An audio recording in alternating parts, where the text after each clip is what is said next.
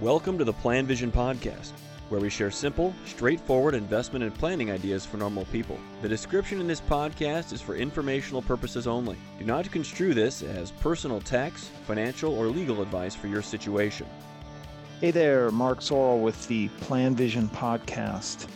And I'll be talking in this discussion about your balance sheet, your personal net worth, I do a lot of planning with clients. We do a lot of that here, and we go over the numbers with people that we work with. Mm, we use eMoney, and it presents the information to our clients. We think in a very useful way as we go through the reviews with them, and we re- and we refer to a few of the different graphs and and information sheets as we're going through that.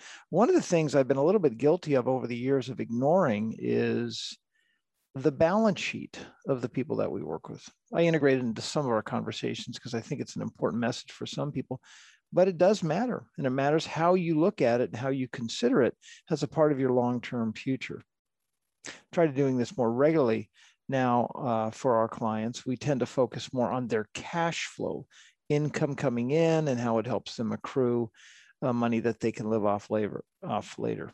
So, but the balance sheet matters, you know, and what goes into your balance sheet is not just the amount of money that you're accumulating in your retirement plans or your brokerage accounts or other types of accounts, but uh, any any other personal assets that you have. Gosh, though, the the value that you're getting from pension plans, which in many cases isn't even a part of your personal balance. You'll talk about that, but properties, maybe uh, other businesses which are more intangible and hard to be a part of, uh, of your cash flow statement.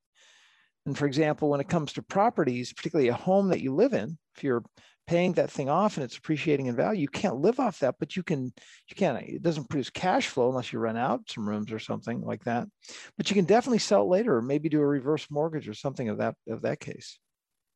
So how do you, how do you, how do you grow your balance sheet? Well, certainly the most obvious one would be just any sort of money savings, investment in a plan that's going to be money that you'll be used in your future, buying a property, investing in a business. All of these will grow your personal balance sheet.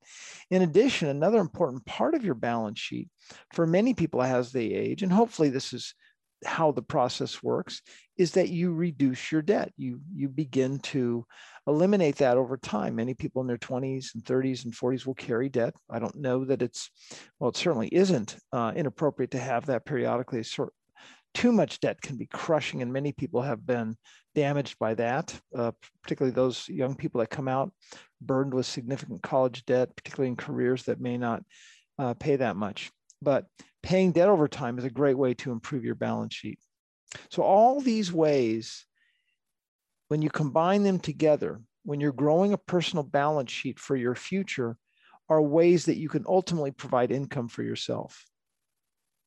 I mentioned the pensions earlier and how a lot of people have these pensions, even if it's your, your government based pension here in the state, Social Security, or for people from other parts of the world that are giving, getting a government pension. If you were to put a value on these pensions, in other words, what you'd have to come up to go come up with to go buy one of these pensions, you may be looking at uh, you know values that are in the hundreds of thousands of dollars. I've clearly done plans for people where the value of their pension in dollar terms would be a million to several million dollars. I mean, this is huge. And you, it's not even going to show up on your personal balance sheet unless you put it there. So my point is that thinking of how you're progressing, how you're moving along, sometimes you may not feel like you're making much progress. And there are even times in your life where you're you're not saving as much as you want to. But if you are growing and building your balance sheet, you are still helping yourself move closer to your goals, your financial goals for your future. Thank you for listening to the PlanVision Podcast. Let us know if you have any questions or comments on the topics covered.